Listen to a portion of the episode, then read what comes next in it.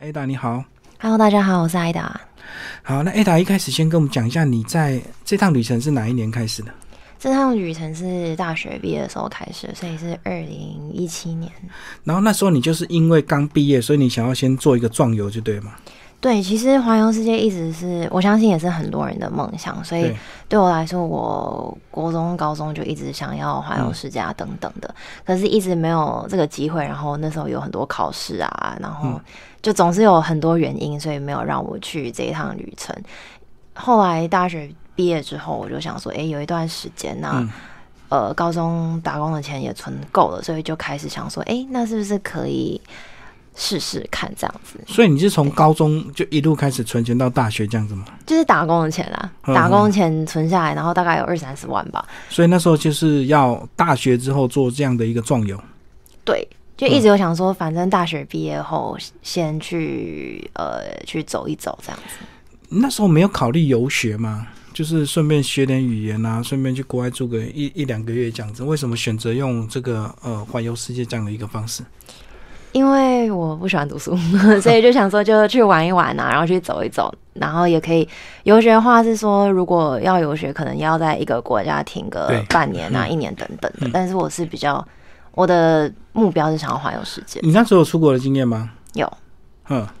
所以在一开始你做了多少的准备？其实我做准备比较像是不是为了我自己做准备，比较像是要怎么去说服我爸妈，做给家人看就对，要说服他让你走。对，就是像是写一个计划书这样。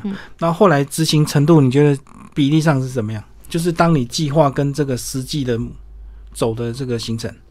其实一开始计划的东西跟实际上走的算是完全不一样，因为我们如果在一个地方，然后订了一张机票，但是那张机票的钱可能会比去另外一个地方还要贵很多，所以我通常就是订了一张单程的机票，然后看我在哪里。假设我今天在日本，那我今天在日本，我就在日本查说去哪一个国家的机票钱比较便宜，我就往那里走。所以你先订第一趟而已，然后之后到了当地再看就对。对对对。哇，那你的这样你根本就没计划，那你怎么说服你家长让你这个毕业去走100多天？所以一开始的话，我是写说，我几号到几号是到哪里，但是其实像是欧洲，其实根本不用。就是出到飞机票钱，因为我都是用长途巴士。那还有所以那时候在说服他们的时候，我是跟他们讲说，我会想要去哪一些国家，但是我没有给他们日期，这样。你爸妈没有想跟吗？他们工作太忙了。对啊，看你这么年轻，你爸妈应该还很年轻，他们应该 会很渴望你带着他们走吧。我觉得下一趟旅程吧，我想要带着他们去，因为其实去这么多地方，我会觉得哇，自己看到这么多漂亮的景色，所以也想要带着他们一起走这样。那你的语言就是全部都是英文吗？其实我去很多国家根本用不到英文，因为像是埃及啊，或者是俄罗斯，我去那些地方的时候根本没有办法讲到英文，所以就只能用比手画脚，或者用画画，甚至是翻译的软体去跟他们沟通。那当然也有很多次是完全没办法沟通，所以就只能就这样子的。然后一开始有先找一些什么这个背包客的一些网站嘛，或者是一些什么青年旅社这样子。你是先透过网络的一些资讯吗？一开始我透过网络的资讯，我觉得网络资讯对我帮助最大的是，一开始我觉得环游世界会需要很多钱，就是可能要100万、200万、300万才能环游世界。所以那时候我打开电脑，我一打环游世界几个字的时候，出现的就真的是什么就是要好几百万才能环游世界这样。那我在环游世界的前面就是加了便宜2个字，然后我才发现说，什么突然出现是什么零元环游世界啊，边环游世界边工作等等的，所以那时候我就开始上网查，像是很多网络上的资讯，我才发现说其实有很多方式是可以减少自己的开支。那像你刚刚提到的背包客栈啊，或者是像是其他的网络住宿，这些的话我没有事先订好，因为像刚刚说我也不知道我下一站会在哪里，所以我是到当地然后查说几号到几号比较便宜的地方，然后还有在我周围有哪一些比较近一点的住宿这样子。所以你这样出发算是很即兴也很勇敢耶。因为你并不像每个人机票订好住宿订好才敢出发价、就前面一两站有先订好，就是第一站跟第二站当然就是会比较紧张一点点、所以一开始我前面几站的东西都先写好啊，然后就都计划好这样，但是到最后就发现其实很多东西都就是赶不上那个变化。对，好，然后你整个这个旅程大概是怎么？先把你那个时间轴先介绍一下，大概怎么走？我一开始是8、9月的时候出发的，然后总共是101天。那一开始我是到中国，然后接下来到俄罗斯，然后北欧之后到冰岛，下来到南欧，然后再到美国，然后所以先从北半球，然后后来再从南半球回来。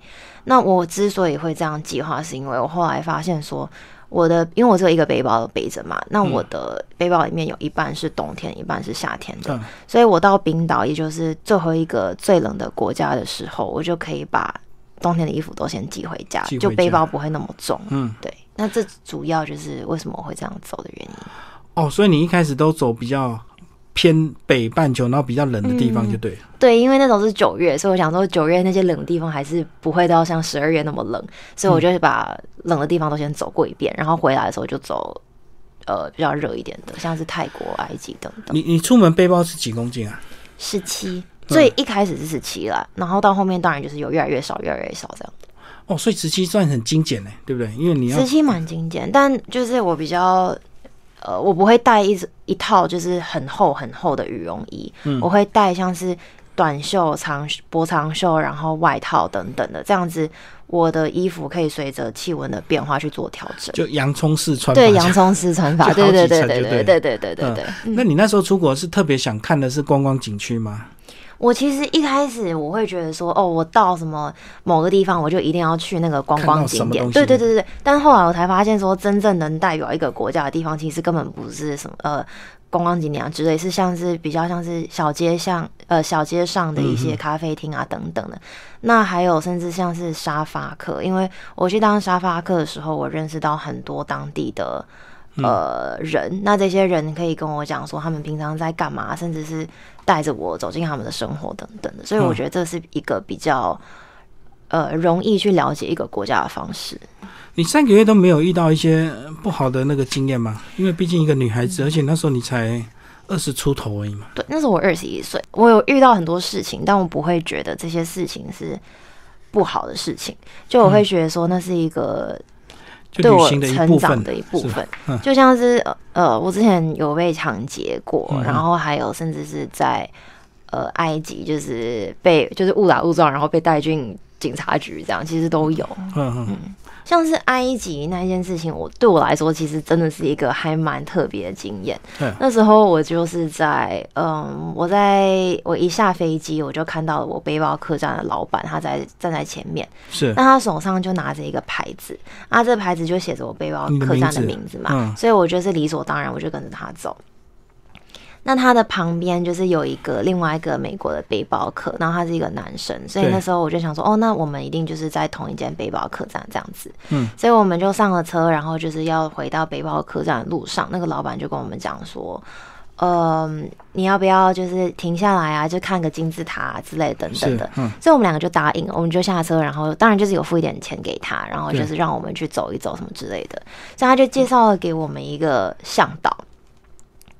那这个向导他就带着我们走，那他边走的时候，他就跟我们讲说，之前有一个好像欧洲的蛮有名的一个 YouTuber， 然后这个 YouTuber 他因为想要冲影片的点击率，就网红就对，他就想要去爬那个金字塔，然后他就跟我们讲说，你们绝对不能做这件事情，因为这个对埃及人来说是犯法的，而且就是不尊重。那我们就说好，然后我们就继续走。那就是走大概5分钟之后，那个美国那个男背包客他就转头，然后他就把他手机跟他的皮夹就放在我身上，他就说：“你先帮我拿着。”我就说：“怎么了？”他就留下一句话，他就说：“如果我回不来的话，就是晚上背包客站的钱就是帮我付。”然后我就有点听不懂他在说什么，可是我就是愣在那边，然后过了几秒钟，我就发现他往金字塔那边爬，所以他其实是要去爬那个金字塔。他已经预计他可能会被抓，所以他先把东西给你保管就对。然后我就想说，你到底在干嘛？这样，那时候我就我就看着。就是当然就是金字塔周围的警察就是往他那个方向跑，然后大家就是吹着哨子，然后叫他下来之类的。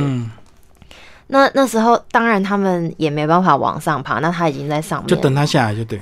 没有，他们就是抓不到他，所以就跑来抓我。所以那时候他们就以为我们是同一伙的，所以就因为我拿着他的东西嘛，然后又要帮他录音什么之类的，所以他们就跑来抓我。反正这就是一个还蛮长的故事啊。那。所以你就被抓去警察局就對了？我就被抓去警察局，然后搞到那时候搞到半夜2点才回家，但中间也是发生蛮多事情。那后来他们有相信你们两个没关系吗？当然有啊，就是不然你就出不来是不是？不然怎么办？对啊，嗯。可是他爬在上面，他再怎么爬，那个警察在旁边等他，他早晚要下来。对啊，所以就是他们就警察就是在那边坐着，然后等他下来这样。所以最后他也有被抓，也有被抓。哇，这个所以金字塔是不能乱爬的，不行，对他们来讲是圣物，就是那是历史古迹，他们好像自己也有一条法律之类吧，就说不能爬金字塔。你那时候出门，你家里最担心什么事啊？就是安危啊，因为一个女生就是像抢劫这样子嘛，等等，就是对，就是怕女生出去会不安全。那我是觉得，不管是男生或女生啦，就是一定是会有。就一定会是有危险的。那今天如果说我们一个女生出去，我是会尽量的保护自己，像是晚上8点以后我就尽量不出门，然后就是当然就是在外面也不要穿的太少等等，然后不要吸引到别人目光，就不要吸引到人家目光。那背包上面我也会带就是哨子，所以如果发生什么事情我也可以吹哨子。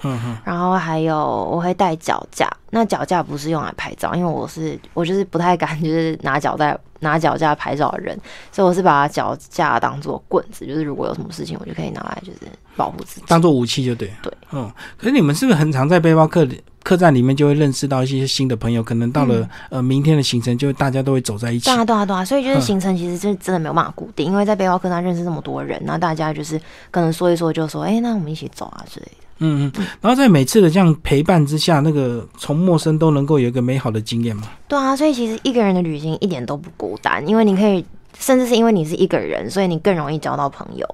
我知道，因为如果你2、3个人，大家就不好意思跟你们凑在一起。对，所以你就只好2、3个人从头讲话讲到尾，讲了101天就对了。对啊，对啊，有时候一个人走，人家自然就会接触你。是啊。好，那除了这个我们来讲冰岛那趟旅程啊，这个冰岛好像是这个，不管你想要去。世界哪个地方？这个冰岛的极光好像是大家都非常期待的哦。对，那时候我看到，其实我并不是第一天就看到，因为他们有一个极光的巴士。那时候我第一天上那个车的时候，我就什么都没有看到，然后就回家，然后再来就是到第3天吧，第3天有看到，但是也不是说看到很美的，就是不是很完整的，不过就是有看到绿色的，就是光影在那边。在天上这样，但当下看到那真的是好感动，就已经很感动，真的很感人这样。所以他的那种极光状态是每天都不一样。应该是就我那天看到，我是只有看到一天啊。所以等于只有看到片面就对了。对，不过就已经让我自己感觉到很感动跟震撼。因为那是我第一次看到极光。你整个移动大部分都是就是要透过大众运输工具嘛，对不对？对，我大部分就是以长途巴士为主。那长途巴士的话，我是选择在晚上，就像是9点啊，甚至11点才搭。因为这样我可以省1天的住宿费，然后加上如果我是早上搭的话，我可能就会浪费掉早上出去走的时间。对，等于是搭夜车顺便睡觉就对。对，当然就是。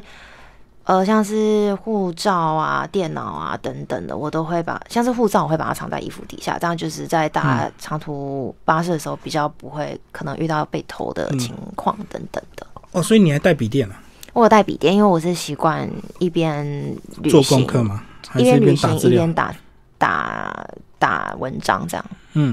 我看你很多照片，你都是架脚架自己拍的啊。对，我就不喜欢架脚架，所以那些照片全部都是背包客栈的认识的人拍的。那有时候可能就是会请路人啊，一开始我会请路人，可是我是那种很怕尴尬的人，所以我就会觉得说，还是不要好了。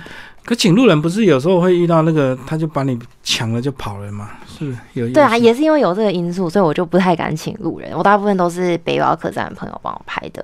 那甚至有时候遇到像是摄影师，因为很多摄影师他们也在环游世界，那就刚好可以帮我拍照这样。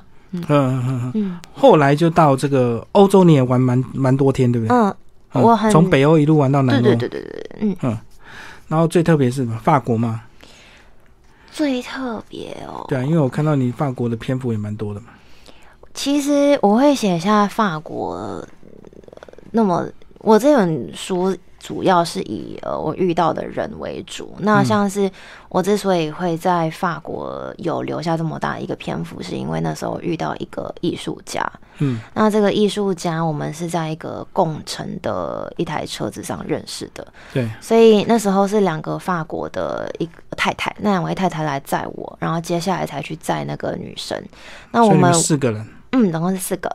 那时候我们往法国的路上，那个女生一开始就是我看得出来，她是一个很活泼，然后很健谈的一个法国人。所以那时候我们就有聊天啊之类的，但是他的英文其实也不是很流利，那我也不会讲法文，所以我们也常常是用翻译软体在做沟通。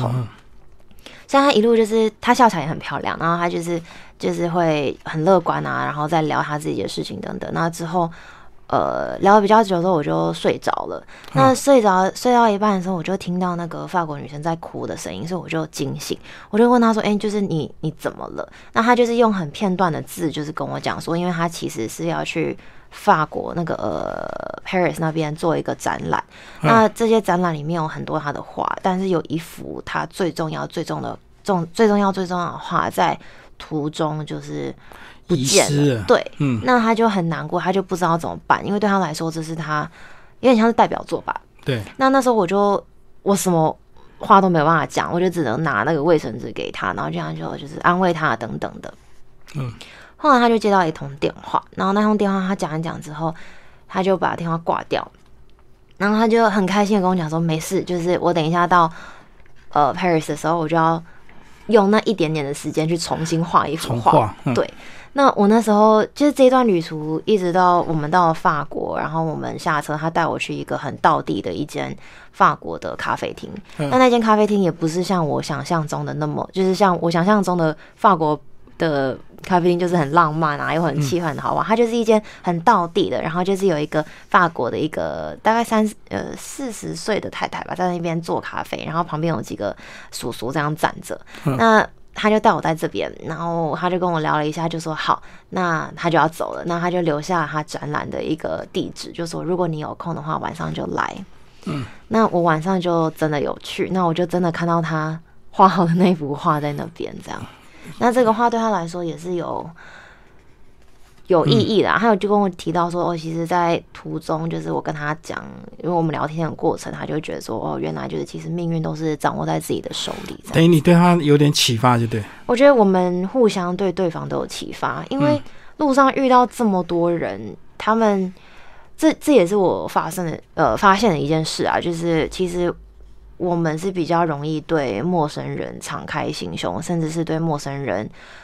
讲自己的人生故事等等的。对啊，因为讲完之后完全没有负担嘛。对，因为我不认识他的生活圈，那他也影响不了我的朋友圈。对，就是讲完就是讲完，所以我们可以从中学到很多。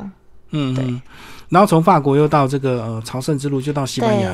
朝圣之路其实是算是我有去走啊，有，算是我影响最深的一趟旅程。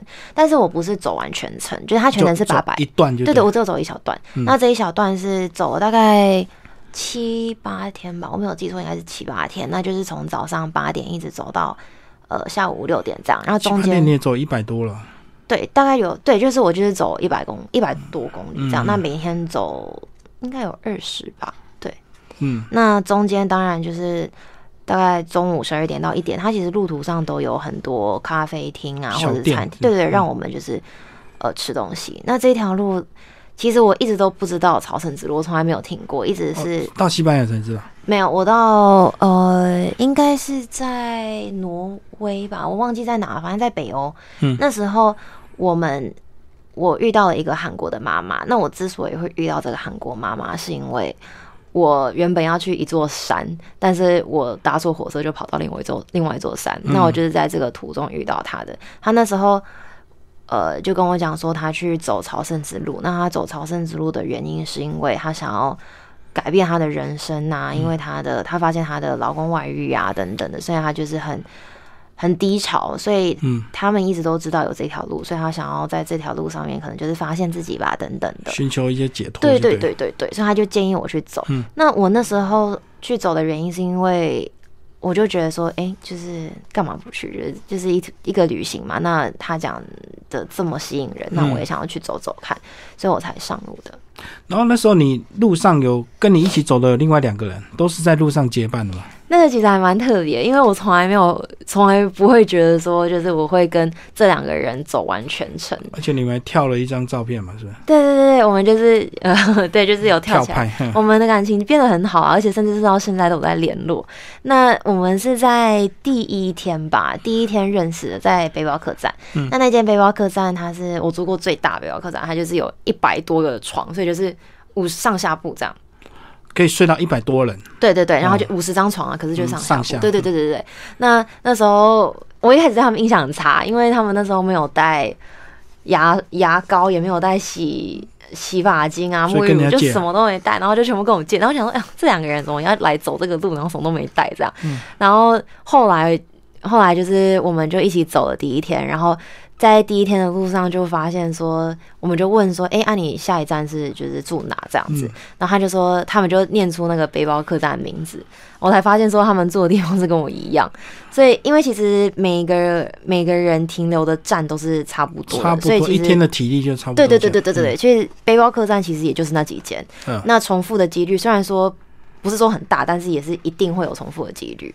所以那时候就变成说，哦，第二天、第三天、第四天，一直到最后一天，我们就是都一起走，然后就变得非常非常好的朋友。对对对。所以他们两个男生，对，他们两个是原本就认识的，然后我是第一天才认识他们。好，那走完西班牙，你就开始往到美国。西班牙之后，对，我应该是去美国。哎，美国没有记录啊。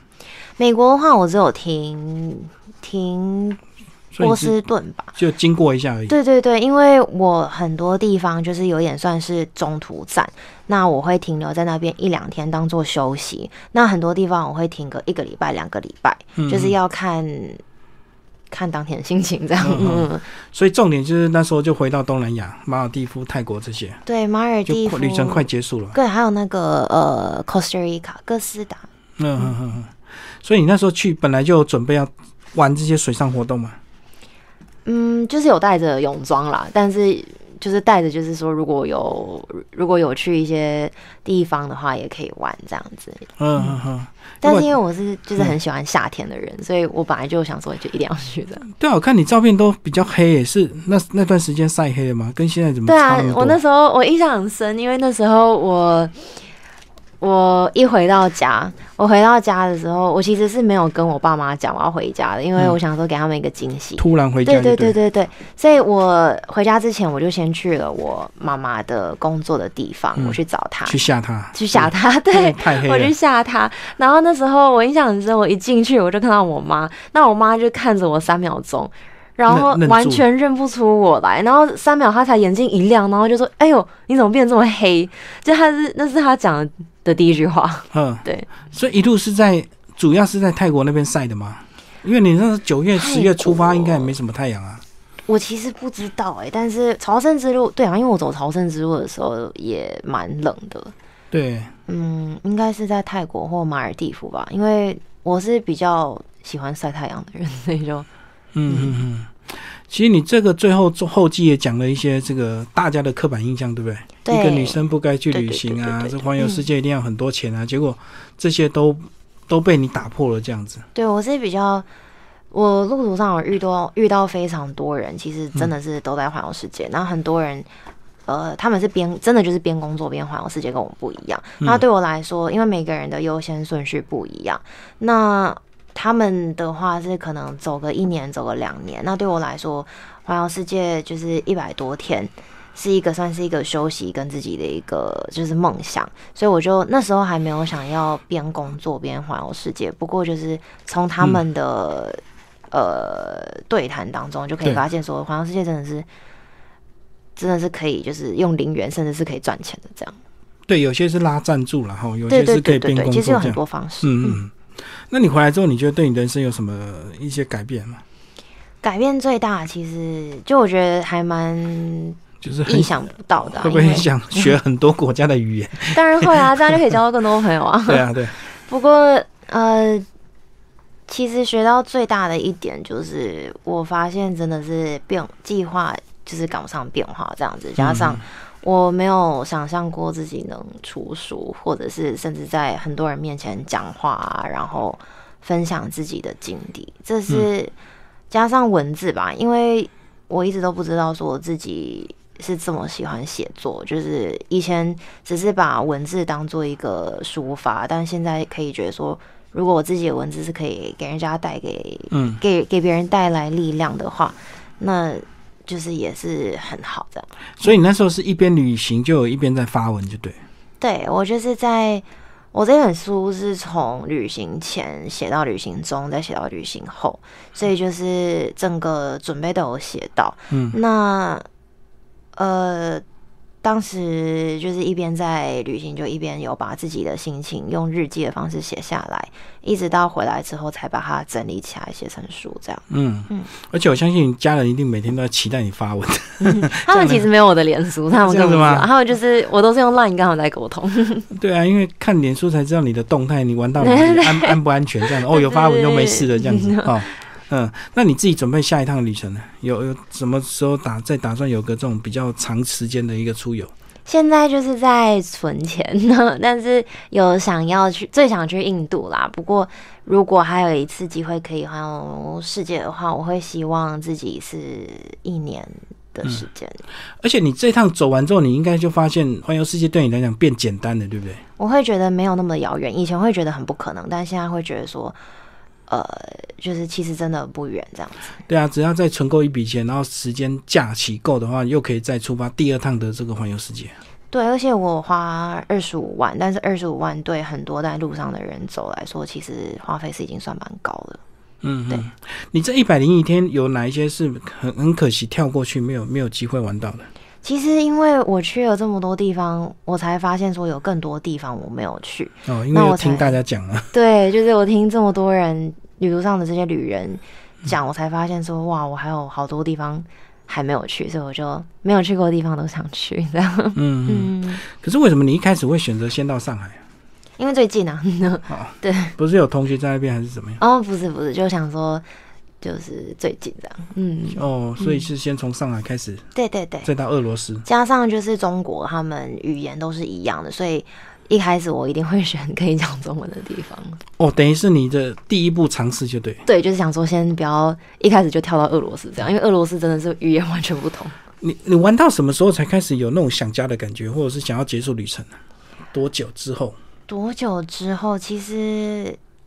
有时候会在背包客栈睡一睡，然后突然惊醒，然后就以为自己在家，就是，然后后来就是可能停个几十秒才发现，不对，我好像在国外这样。所以，多久？我觉得其实过了1个月或几个礼拜吧，就会有一点。不过，想一想之后起来，然后你又开始在路途上，你就会发现说，也就是因为遇到这么多人啊，就会。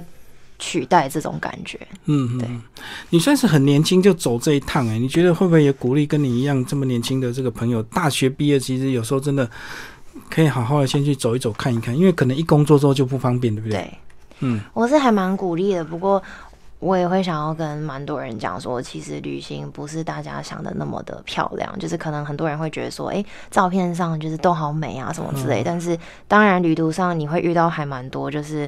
意外啊，或者是说可能生病啊，或者脚扭伤，然后不知道怎么办。那这些情绪其实当下都是要自己承担，因为你身边就是没有家人、没有朋友陪你。那甚至是也不是说，可能很多人看到很美的照片，但是没有想到说，哦，后面是可能像我有时候会去睡，就是像火车站啊，或者是可能几个晚上都睡不好，因为睡在长途巴士等等的，就是一定会要先知道这些。就是我不想要让大家就觉得说，环游世界就是就是很美啊，很美是要很有钱才可以，对，很美就是真的要是几百万的那种，对对对，高档的行程，对对对，嗯嗯。你中间有没有一些什么水土不服的地方？水土不服是还好，不过就是有生病跟就是脚扭伤等等。那时候因为没有带扭伤的东西，所以也是一间一间药局，应该是在中国吧，那时候还好会讲中文，所以我就去药局问说我现在就是该怎么办之类的。嗯嗯，在埃及吃东西没有特别要注意吗？埃及感觉跟印度一样，是不是有点脏乱？我像是我是觉得还好啦，可能是因为我肠胃比较好，不燥，就是嗯。好，今天非常谢谢艾达为大家介绍他的新书《相遇在世界之路》，然后这本书沐风文化出版，谢谢，谢谢大家。